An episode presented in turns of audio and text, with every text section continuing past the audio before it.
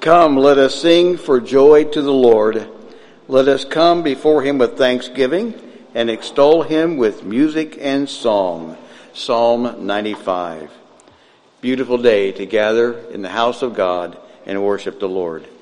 Right after the morning worship service, we're going to have a baptismal meeting. If you or a child or grandchild are interested in baptism, we're going to meet in the conference room right after the worship service, so uh, be sure to join us there. How many of you remember to move your clock forward this morning? All right. Looks unanimous, I think. All right.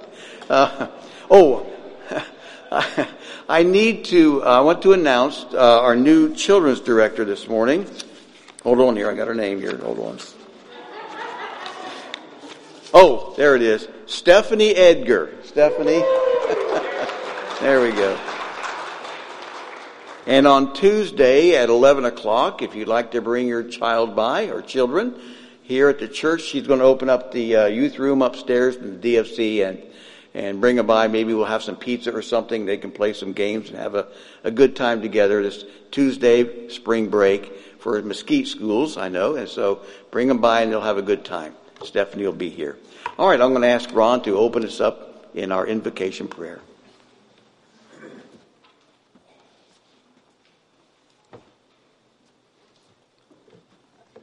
Let us pray. Our Father, we're so grateful for the blessings that you've given us. And as we come here today to worship you, we ask that you be with us and those who are tuned in.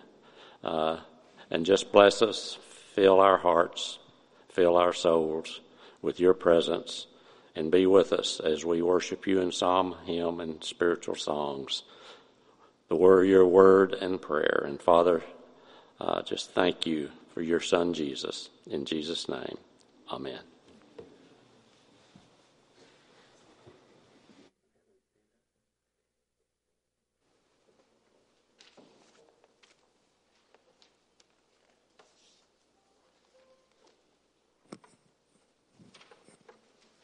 Please stand and join us in singing, How Majestic is Your Name.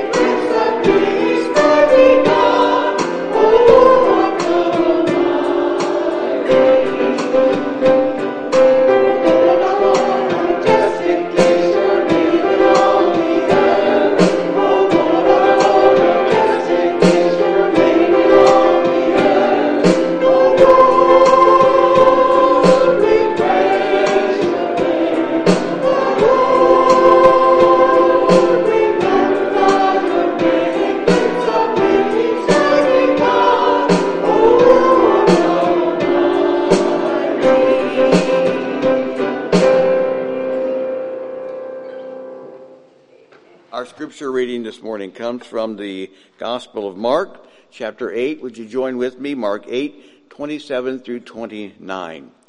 Jesus and his disciples went on to the villages around Caesarea Philippi.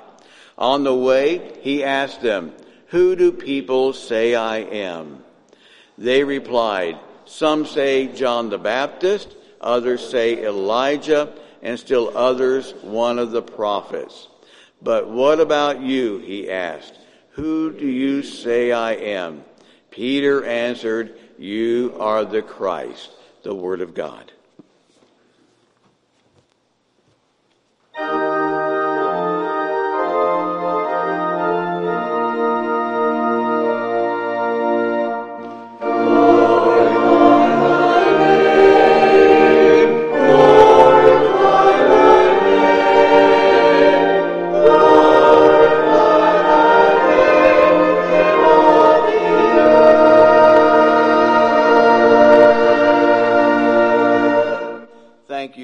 Seated this morning as we go to the Lord in our, our prayers. Um, We want to continue to pray for Joan Williams' husband, Richard. He's on hospice. He's at home. Edith Smith is recovering at uh, Re- Mesquite Rehab. Uh, Rudy Martinez is at Baylor Rehab and recovering. And uh, Joan is at home. Uh, B.J. Smith is at home as well. And Glenda Burgess is here, actually. She's on the list, and her surgery evidently went pretty good. And so we're glad that you're here, Glenda. Amen. Our, those living in our senior living facilities, um, Flo Smith, Winanda Anderson, Lorraine Bellringer, Tony Myrick. And then uh, I got news yesterday. Gail Waschlager is at uh, Medical Cities at 75 and Forest, and she certainly needs your prayers. Um, she's having a, a, spell turned backwards, so gone backwards a little bit. So pray for Gail. And then our homebound members are Dudley Perry, Cindy Bellmeyer, and Bill Guzzi. Let's pray. Father, we praise your name because your name is above all names. How awesome are your deeds and how great are your works. The psalmist says, The heavens declare your glory and the skies proclaim the work of your hands. And Father, when we look at the world and the world events, we just see more and more the signs of Christ's return. It's getting closer and closer. The stage is set. The players are in place. We just wait. We're waiting, Father, for you to give the Lord that uh, moment to come and call us up out of here to be with you. Father, may we live every moment in light that Christ could come back today. We lift our voice in praise to our Savior, our Lord, Jesus Christ. Father, you established him as King of kings and Lord of lords, and one day we look forward to that day when he comes. Father, we give thanks for the many blessings that you pour down on us every day. We thank you for the joy of family. We thank you for the love of a church and the countless many other good things we enjoy every day. We do want to lift up those who need that healing touch today. We pray for each one, and you know their name, you know their, their need, and we pray for them for their strength and health each and every day. Father, we also want to pray for the men and women who serve in our country in the military. We pray for Omar Silva, Sean Carnes, Colin Graves, Abner Mauricio, Tyler McCarty Coges, Joshua Davis, Nathan Hayes, Colby Hayes, Devin Guzman, Matilda Pritchett, and Jason Maxey. Father, thank you for their commitment and their service to our country. We pray for our police officers and firefighters and others who risk their lives every day for our safety. Father, we pray that you'll help us to love you with all of our heart, soul, strength, and mind, and to love our neighbor as ourselves. And Father, we pray that you will help leading us in sharing the good news of salvation to our loved ones and those around us.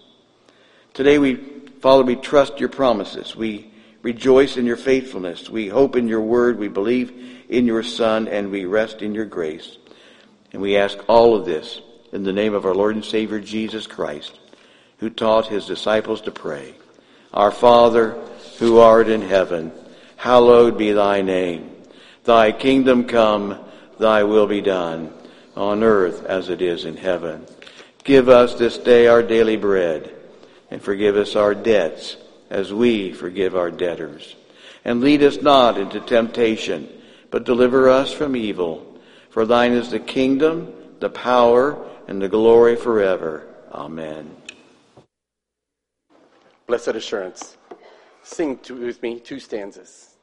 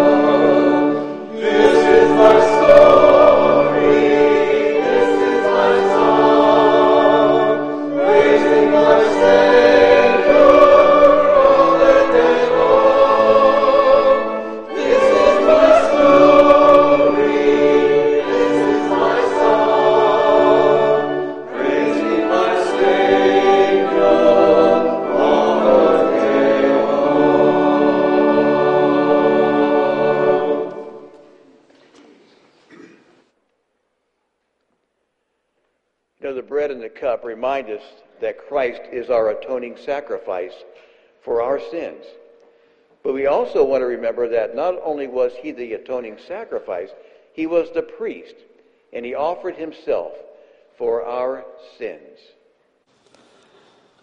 But when Christ appeared as a high priest of the good things to come, he entered through the greater and more perfect tabernacle, not made with hands, that is to say, not of this creation, and not through the blood of goats and calves, but through his own blood, he entered the holy place once for all, having obtained eternal redemption. Let us pray. Our Father, it is through your Son that we have our salvation. It is through his blood shed on the cross that we have redemption and forgiveness of sins. And Father, as we gather around this table today in memory of that death and that sacrifice and that blessing that he did for us, we ask you to be with each of us as we partake of these emblems. May we do so in a manner that is pleasing in your sight. In Christ's name we pray. Amen. For I received from the Lord that which I also delivered unto you, that the Lord Jesus, on the night in which he was betrayed, took bread. When he had given thanks, he broke it and said, This is my body, which is for you. Do this in remembrance of me. In the same manner also he took the cup after supper, saying, This cup is the new covenant in my blood. Do this as often as you drink it in remembrance of me. For as often as you eat this bread and drink this cup, you proclaim the Lord's death until he comes.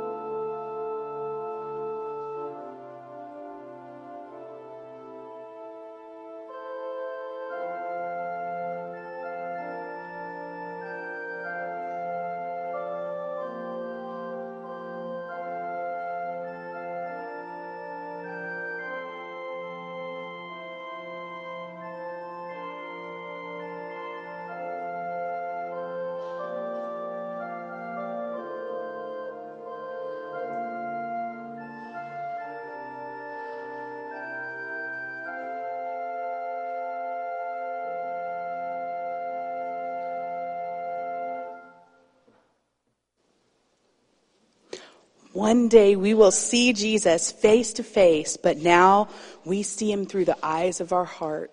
Will you join me in saying, Open the eyes of my heart, Lord?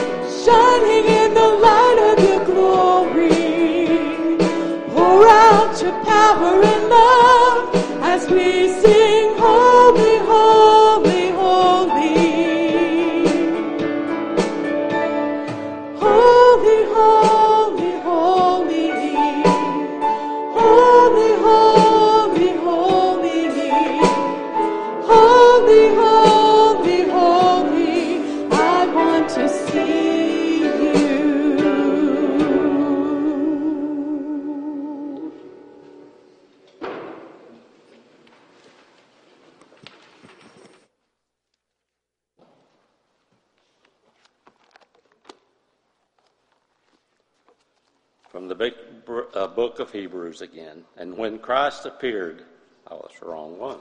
Sorry. Try this one. Through him, then, let us continually offer up a sacrifice of praise to God, that is, the fruit of the lips that gives thanks to his name. And do not neglect doing good and sharing, for with such sacrifices God is pleased. Let us pray. Our Father, we thank you for the many blessings you've given us. Uh, through this pandemic, this church has remained strong, this congregation faithful. And Father, as we as you've given to us, it's time for us to give back to you a portion of what that which has been given. And Father, we ask that these funds be used to further your kingdom here abroad, and that they will be used in a manner that would be pleasing to you. In Jesus' name, amen.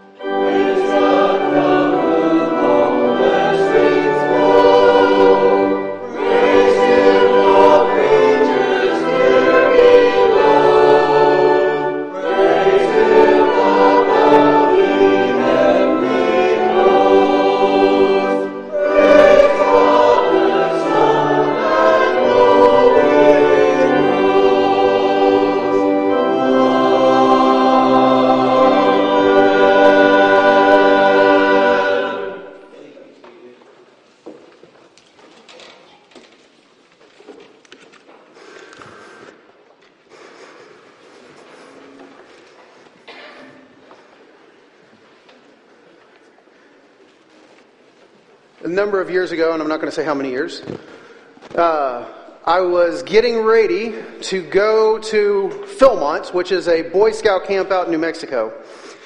And in order to go on this trip, which was going to be 10 nights, 11 days of backpacking through the New Mexico mountains, we had to get ready. So we had to figure out how to pack our backpacks. We had to figure out how to work as a group when cooking our meals and hiking down the trail. We had to get in shape so that our legs wouldn't give out, you know, five miles into the trip. We ended up doing somewhere between 70 and 100 miles of backpacking over those days. I don't exactly remember how much. And at one point, there was this mountain, which was the highest mountain within the Boy Scout camp, and it was 12,000 plus feet. And to get there, you had to work as a team to get up, and you would take breaks together, and you would encourage one another on the way up. But it was hard. The entire process was hard, going from starting the training till you finally got to the top of the mountain. You come down off the mountain, you get back to base camp, and you are done. In fact, for a lot of the, the groups, they come through this one path, and over the, the path, there's this board that reads, You made it. And you're just thinking, Thank you, I'm done. And you get a little plaque that says, I hiked Philmont, or I made it, or, you know, can do all these little things. But midway through that trip was that one peak, that one mountaintop. And as you come up, and you're, you're seeing all the landscape out before you, and you get up to that mountaintop, and then you see everything on the other side as well, and everything just expands out before you. And you have that mountaintop peak experience. And that's what we're going to talk about today, but not for the Boy Scouts, but for a couple of the disciples. And what that meant for them, what that meant for uh, them afterwards, and what that is going to mean for us. So, if we open our Bibles to Mark chapter 9, and we're going to begin in verse 1, which might seem a little odd if you open your Bibles. Uh, it's page 714 in your Pew Bible, if you're using that one. But we're going to start in verse 1. And in the Pew Bible, and in a lot of Bibles, verse 1 is part of the previous section. And then our chapter for today would begin in verse 2. I'm going to go ahead and include one in there because I think it ties together. So here's verse 1 And he, Jesus, said to them, Truly I tell you, some of you who are standing here will not taste death before they see the kingdom of God come with power. Now, they're sitting there saying, What is going on? What's getting ready to happen? Some of you are not going to taste death, which implies some of them will taste death before they see the kingdom. And so scholars have debated about what this passage means. Is this talking about what we're getting ready to talk about, the transfiguration? Is this talking about the resurrection? Is this talking about the ascension? Is this talking about when the church is fully the church and Judaism has nothing else left to it because the temple's been destroyed uh, 40 years later after this event? What are they talking about? And my guess, and I'll bet you lunch and not a whole lot else, because I'm not entirely sure. But my guess is that because it is right here within this passage, because it happens, and because Mark ties it in with some words, that he's talking about the transfiguration. And three of the disciples are going to see Jesus in his divine glory prior to what's coming next. So let's take a look at the first bulletin point in your bulletin. The veil is temporarily lifted. We are going to see Jesus in his full glory. The disciples are going to get a, a glimpse, a snapshot, a preview, if you will, of what's getting ready to happen when Jesus returns or when Jesus is resurrected and he comes into his full glory. But let's go on to verse 2, and this is where the story really starts. Now it says, after six days. Well, that's, after six days is what happened just after everything else we just saw. And um, what we've got here is everything that's just happened has been uh, that Peter is, uh, the disciples are saying, uh, some people say you're John the Baptist, some say you're Elijah. Peter declares you are the Christ, like we read earlier. And then Jesus begins to teach his disciples okay, here's what's going to happen. The leaders of our nation, the leaders of the nation that's supposed to be following God, they're going to reject me. And they're going to kill me. And I will rise again. And Peter says, Oh, well, hold on, Jesus, you got that wrong. That ain't going to happen. We're not going to let that happen. And Jesus gives his famous rebuke of, of Peter and says, Get behind me, Satan. And if we tie that back to Jesus' temptation, which I believe Scott did last week, of uh, Jesus is being tempted to not go through with what he's getting ready to go through, with the death and resurrection. But Peter says, Don't do it. And Jesus says, Yeah, get behind me. And then he says, I tell you the truth, there's some standing here who will not see, taste death before they see the kingdom. And so that's where we're at. Six days later, after all of this has occurred, Jesus takes his three closest disciples. Now remember, Jesus had a whole bunch of disciples. There's a whole plethora of people following Jesus. And out of those, there's a group, 70 ish, that he trains and sends out and says, go preach the kingdom and does a whole bunch of stuff with. And then there's what we know as the 12. And this is what we usually refer to when we say the disciples. Isn't this Jesus' inner circle? These are the ones he explains the parables to. These are the ones he gives special instructions to. But out of those 12, there's three who are with him at his most intimate moments. When he's praying in the Garden of Gethsemane before he goes to his crucifixion. The three that saw him raise the little girl from the dead in the private privacy of the home, and he told not to tell anybody. By the way, when Jesus usually tells people not to tell somebody about it, they usually do. But that's another point. And now, Peter, James, and John are going to go with Jesus as he led them up a high mountain. Now, this mountain, we're not sure which one it is. And I kind of think that's a good thing because we'd probably glorify the spot rather than glorify the person. But there are a couple of options that scholars have thought through. One is called Mount Tabor. There was a whole bunch of stuff in the Old Testament that had happened. Uh, it sits overlooking the Sea of Galilee. And so Jesus would have taken his disciples from the Sea of Galilee up this high mountain, and this would have happened there. The other option is Mount Hermon, uh, and that is way up north, about 30 miles north of the Sea of Galilee and it's a much bigger mountain. You can see a little outline against the skyline from the Sea of Galilee area at this mountain. And so one mountain is a much bigger mountain, but it's extra far away. The other mountain is a little bit closer. Um, so you can take your pick on which one you want to, to view as, but it doesn't really matter because the point isn't which mountain it was, but which person.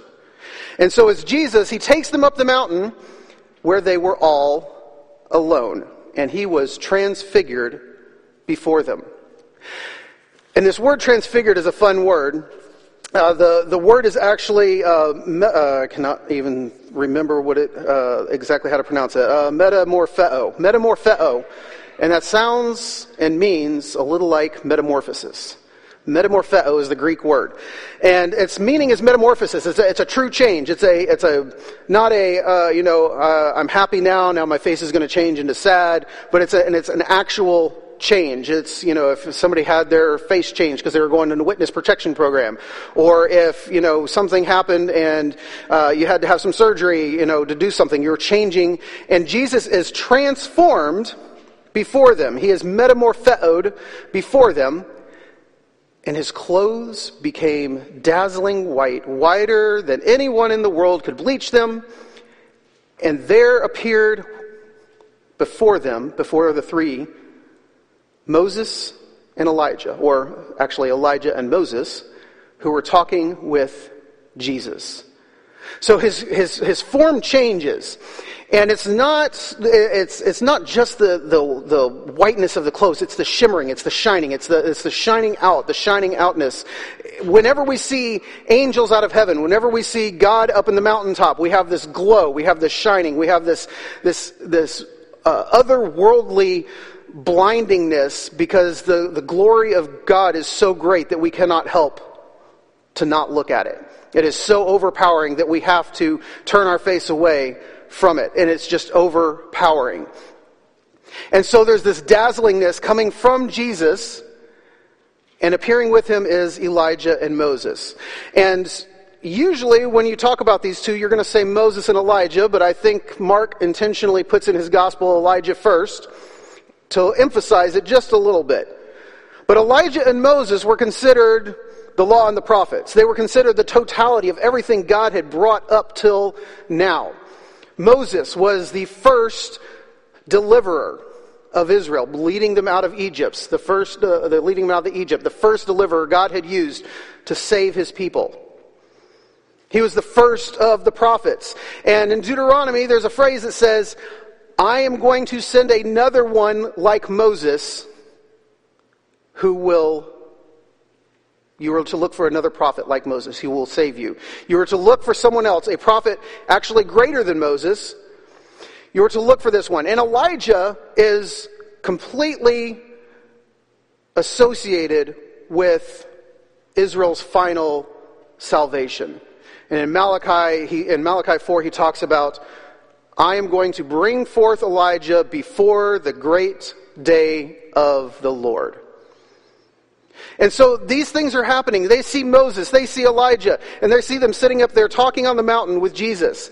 And Mark is extremely brief in a lot of his stories. He's, he's very, uh, he's, he's, oh, Mark would write action movies. He's very quick, very abrupt. Like, okay, now we're going to do this. Immediately this happened. Luke gives us a little more information and says that they were talking about what was going to happen, mainly Jesus' suffering. Luke expounds this a little bit more and says, Moses and Elijah were talking with Jesus about his upcoming departure, his re- death, resurrection, and ascension, about what Jesus was going to go through. And so the disciples are sitting here seeing this. These two classic figures in Israel's history, these two people who God used to showcase, I am God, I will save. I am God, I will lead you. I will bring you out of all this. And now here are the two heroes of Israel's past, encompassing everything that God has done. And the disciples are sitting there saying, All right, now's the time. So let's go on to verse 6, uh, excuse me, verse 5 and see what the reaction is. So Peter now says to Jesus, Rabbi, which means teacher. Now, little side note, Jesus had or Peter had just confessed Jesus is the Christ. And while it's not a true reduction of title, now to call him rabbi as teacher, teacher's a great title, but it's almost like taking him down a notch and saying, teacher, it's good for us to be here, the three of us, James, me, and, and John. Let's put up three shelters, one for you, one for Moses, one for Elijah. And he did not know what to say. They were so frightened. Jesus, or, uh, Peter, James, and John are completely out of their minds. Here's Jesus shining with the glory of God. Here's Moses. Here's Elijah. By the way, I don't even know how they would know it's Moses and Elijah. It's not like they had a photograph or anything to compare them to. But that's beside the point. But it's Moses and Elijah and Jesus. And they're sitting there saying, What do we do? I've got an idea. Let's, let's put up three tents for you, three shelters, three booths that you can dwell in. And these aren't little temporary lean tos that you can get out of the sun with. These are more substantial structures. Let's go. We're going to put some structures up so that you guys can stay here with us. And there's, uh, there's some questions as to why Peter would want this to happen. There's, we could be thinking, Exodus from Egypt. We remember when God saved us and Moses led us out of Egypt, and we spent the entire 40 years of the wilderness wandering around. We lived in tents. In fact, there was a festival called the Feast of Booths, the Feast of Tents, the Feast of Tabernacles. These are all the same word. And at the, the end of that feast, they remember the salvation of God. And Peter could be thinking to that, there's also some phrases which, in, in uh, once and a couple times in First Samuel, a couple times in uh, First Kings and Second Chronicles, there's the phrase, "Each man must go to his own tent," which basically means get ready for battle, get ready for war. We're going out to battle. So there could be some thought from Peter saying, all right, the kingdom time is here. We're going to take over these Romans. We're going to kick them out. Jesus is leading the way. Could be that Peter just wants to prolong this moment. Here is the majesty of God being shown.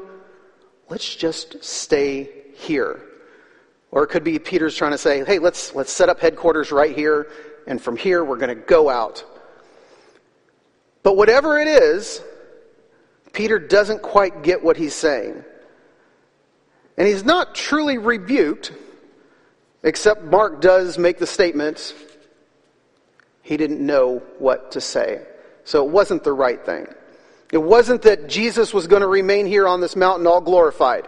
This is a temporarily lifted veil. This is a temporary situation. You are getting a preview, Peter, James, and John, of what's getting ready to happen. Go on to verse 7. So then a cloud appeared, covered them, and a voice came from the cloud and said, This is my son whom I love. Listen to him. Now he's got Moses and they've got Elijah, but God's not talking about either one of them. The Father is not saying, hey, Remember all the things Moses wrote down? Listen to those words. Remember all the things that Elijah tried to get the, the nation of Israel to do? Remember that stuff. No. He focuses in on the one who's supposed to be focused in on the Son of God, Christ Jesus. And he says, This is my Son, whom I love. Listen to him. And in biblical times, the word son is not just used necessarily biologically, but it's also used of the one who imitates you. It's the one who does exactly what you do. And so when we get the phrase the son of David, David had a lot of offspring throughout the centuries, sons, grandsons, great grandsons, so on and so forth. But the title son of David was supposed to be used of someone who was going to be like David. The title son of Satan, Jesus called the Pharisees, not because they were biological offspring, but because they did what their quote unquote father did. God out of heaven is saying, This is my son. He does what I do. Jesus himself would say at times, What the Father does, I does. The Father's working, so am I. What he does, I follow through with. And so, if we are to be sons and daughters of God, we need to watch what Jesus does, and we need to do that too. This is my son, whom I love. Listen to him. And we can either take that as the disciples hadn't been listening, which sometimes they had and hadn't, or we can say this is a command to say, remember, listen to him. Listen to this one. And this is right in the middle of three instances where Jesus is talking about his death and resurrection. And in the in the this instance that's just happened with Peter, Peter said, "You ain't going to do that. You're not going to go to your death." And now the Father is saying, "Listen to him. Listen up. Don't go against him. Do what he says."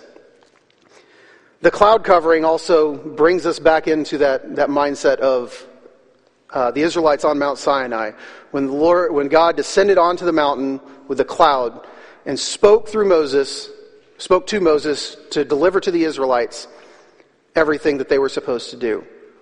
And so now Peter, James, and John are getting this same type of atmosphere, the same type of thing going on with them. Now, bound to verse 8, and we're going to go back to reality. Suddenly, they looked around. They no longer saw anyone with them except Jesus. Moses and Elijah are gone.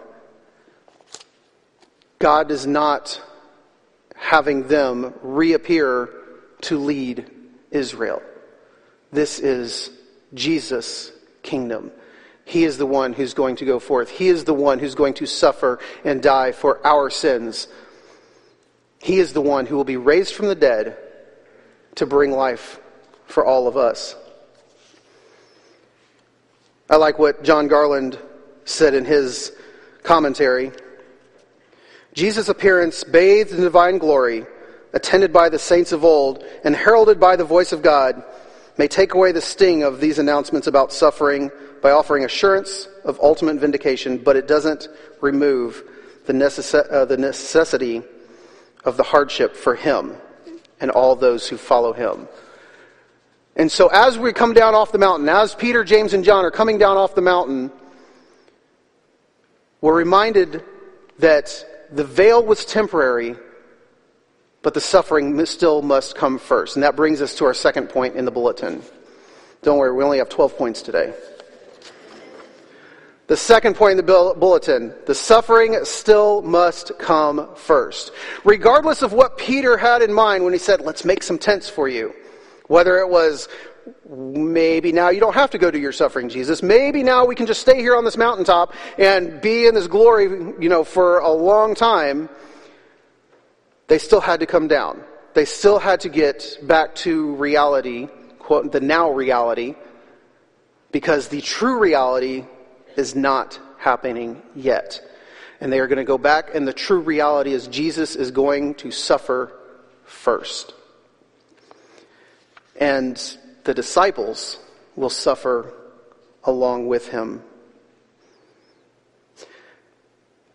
This is a, uh, let's go on to verse 9. And here we've kind of got a, a non disclosure agreement. Jesus says, as they were coming down the mountain, Jesus gave them orders not to tell anyone what they had seen until the Son of Man had been, had risen from the dead. Now, God had just told them to listen to him. This is the first thing he says to them after God says this. They actually keep this one. They don't tell anybody about it until after the resurrection. And now they're sitting there wondering, what did he mean? They kept the matter to themselves, discussing about what risen from the dead meant. Hold on. Okay. So God says, listen to Jesus. Don't say anything until after he's risen from the dead. The Messiah doesn't die. The Messiah saves us. I just got through telling Jesus, Peter's thinking, not that, that he wasn't going to die, he wasn't going to suffer, and he told me to, you know, he called me almost Satan told me to get behind him, to get out of his way. He's trying to go suffer. I don't know what's going on. What does it mean that the Messiah has to die first? Because you don't get risen from the dead unless you die. Let's go on to verse 11. And so they're asking him, all right, Jesus, we're confused. Why do the teachers of the law say that Elijah must come first? And we can go back through the Old Testament and point out different scriptures about why Elijah is supposed to come first and all these things. But the teachers of the law had already been doing that for them. And Jesus doesn't actually correct them, but he does sit there. Uh, the, the question is not so much necessarily just why does Elijah have to come first, but they're trying to wrap their heads around the timeline for when the kingdom is going to come. Messiah is not supposed to die, but if the Messiah dies, does Elijah come before that? Does Elijah come after that? What's going on here? If we're already saved, why doesn't Elijah need to come? If you're getting ready to go die, where's Elijah at? And so in verse 12, Jesus states that they were correct in their thinking. To be sure, Jesus replied, Elijah does come first and restores all things. This is what we have in Malachi chapter 4. Um, and Jesus is sitting there saying, Yes, this is true. Now, let me answer your question with another question, which Jesus does quite a bit throughout his ministry. Why then is it written that the Son of Man must suffer much and be rejected? So Elijah has to come first. The Son of Man also has to suffer and be rejected. And then Jesus says, All right, let's review. I tell you, Elijah has come. And Matthew makes it clear that they were t- he was talking about John the Baptist. And they have done everything to him they wished, just as it is written about him. Elijah had come. He got rejected, John the Baptist. He, they did whatever they wanted to him, ending up in his beheading, his execution. If Elijah comes and is supposed to restore everything, Why did he get rejected? And then, thus, now the Messiah comes, but everything's not prepped for him. He's going to be rejected too. And we've got all the passages in the Old Testament that talk about the suffering servant, that talk about Jesus having to suffer as uh, he was led like a lamb to be slaughtered. He will die for the sins of the people. All these things are prophesied because the nation is rejecting who Jesus is. He, they actually already rejected Elijah, and now they're going to reject Christ as well. In Malachi 4, it said he will, that the Elijah character is supposed to restore the hearts of their fathers to their children, the hearts of the children to their fathers. And in just a few short chapters, in chapter 13, Jesus is going to explicitly state that in the end times, the hearts of the children are going to turn against their fathers, and the hearts of the fathers are going to turn against their children. This is a rejection of what God is putting in place, not an acceptance of.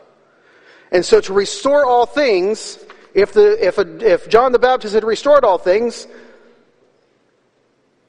then things would be a little bit different. Maybe. But they rejected the forerunner, they will reject the one who's, who's coming, the Christ, the Messiah. And the last part of that Malachi 4 verse 6 is they will, he will restore it, and the hearts of the children will go to the fathers, the hearts of the father will go to the children, or else I will smite the land with a curse. It's supposed to keep God from continuing the curse of our sin, the curse that was initiated with Adam and Eve and has been perpetuated throughout the centuries, the curse that we are going against God as, an, as a world. And so God is saying, Come back to me. And until you do, you're living in the muck and mire of, of sin. You're living in a broken, fallen world. And I'm going to restore you to me, otherwise, it's going to continue on. And we know that the nation of Israel, we can see at the beginning of Acts, does not accept Christ as Lord. They do not accept Jesus as their Christ, as their Messiah. And so, just as it was written about John the Baptist, they did everything that was written about him, it's going to happen with Jesus as well. Brother will betray brother, father against child. Ultimately, in Mark 13, the temple, Jesus predicts the temple being destroyed. And so, where does that leave the disciples? And where does that leave us? See, Jesus' suffering goes hand in hand, goes parallel, goes in tandem with his glory, which means his glory goes hand in hand with his suffering. Jesus is not going to be glorified without the suffering that he knows he's going to go through. When he's praying in the Garden of Gethsemane, he prays, Father, please let this cup pass from me, but not my will, but yours be done. Jesus is completely willing to go through all the suffering in order for the Father to be glorified, the Son to be glorified, the Spirit to be glorified, and the people to be saved. And those people are you and me. It was our sins that broke us. It was our sins that have separated us, separated us from God. It is your sin, it is my sin that keeps us out of God's presence. But it was Jesus' righteousness that allows us to come back to Him. So that all who call on the name of Jesus may be saved. So here's your take home truth for today. While waiting for the glory of Christ's return, be prepared to follow your Savior's suffering. The disciples who told Jesus, don't do it, who tried to convince Jesus, suffering's not the good idea. We want the glory. We want the coming kingdom. These were also the same guys who later on were beheaded, were speared, were crucified, were crucified upside down, were hanged, were stoned. Only one of the twelve died of old age, of natural causes. The rest were martyred for their faith. They were willing to suffer. And the suffering is not hardships of life. The suffering is direct relation to our being identified with Christ. And the more you identify yourself with Christ, to your friends, to your family, to your coworkers, to your neighbors, the more rejection you're going to get. Some are going to say, This sounds great. I want to accept this. Tell me more about it. Some are going to say, Get out of here. Get lost. I'm going to pass you up for the promotion. I'm not going to see you at family reunions anymore. Whatever it may be. The closer we identify ourselves with Christ, the closer, the more we will be rejected by those who want to reject Christ. And if we're not being rejected by anybody, then we either need to expand our circle of people who we're interac- interacting with, or we need to ask ourselves do people understand who Christ is and why I identify with him, why I associate with Christ, why I say Christ is my Savior, and I'm going to live the way he wants me to live. The disciples suffered. People across the world are suffering, and we suffer too. And there's different levels of suffering and different ways of suffering. But the glory is coming.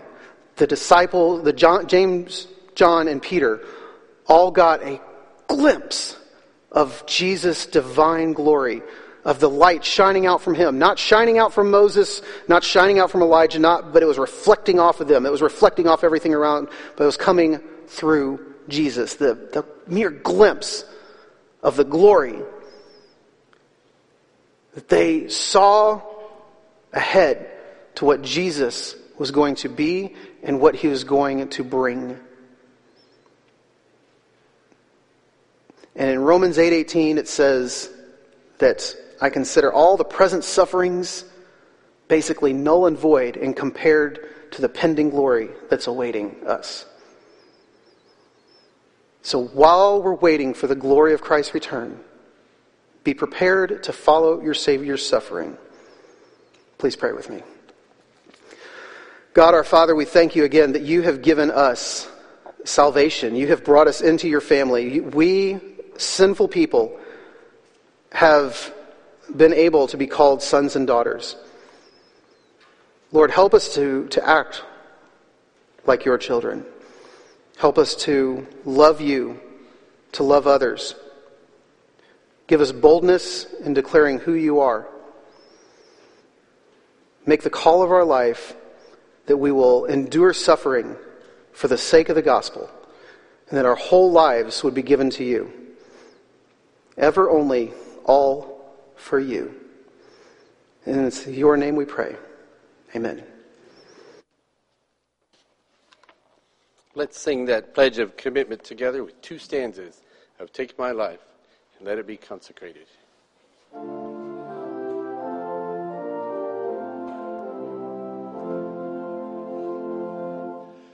Take my life and let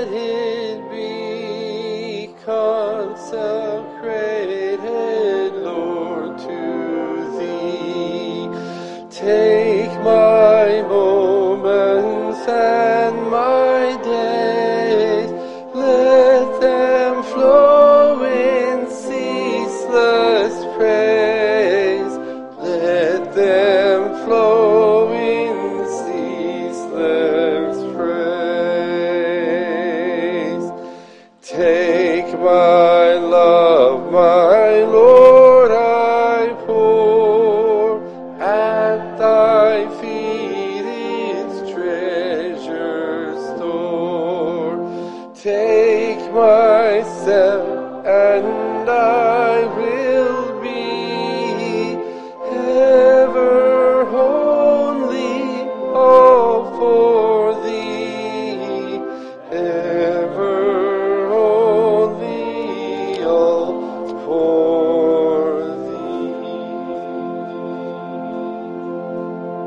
Thank you, Michael. And if you'd like to pray with someone or just share uh, this morning, um, the elders and I will be up front.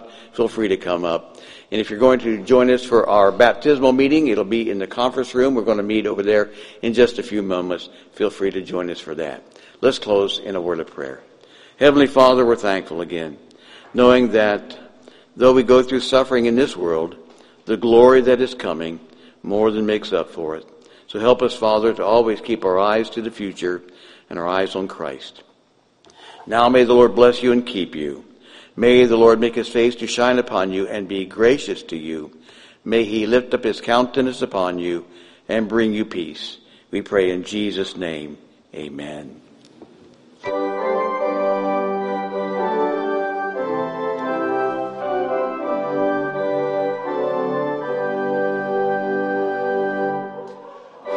The way my Savior leads me, What have I to ask beside? Can I doubt his tender mercy, who through life has been my guide? Heavenly peace, divinest comfort, here by faith in him to dwell. For I know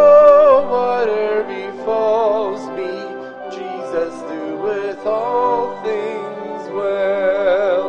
For I know whatever befalls me, Jesus doeth all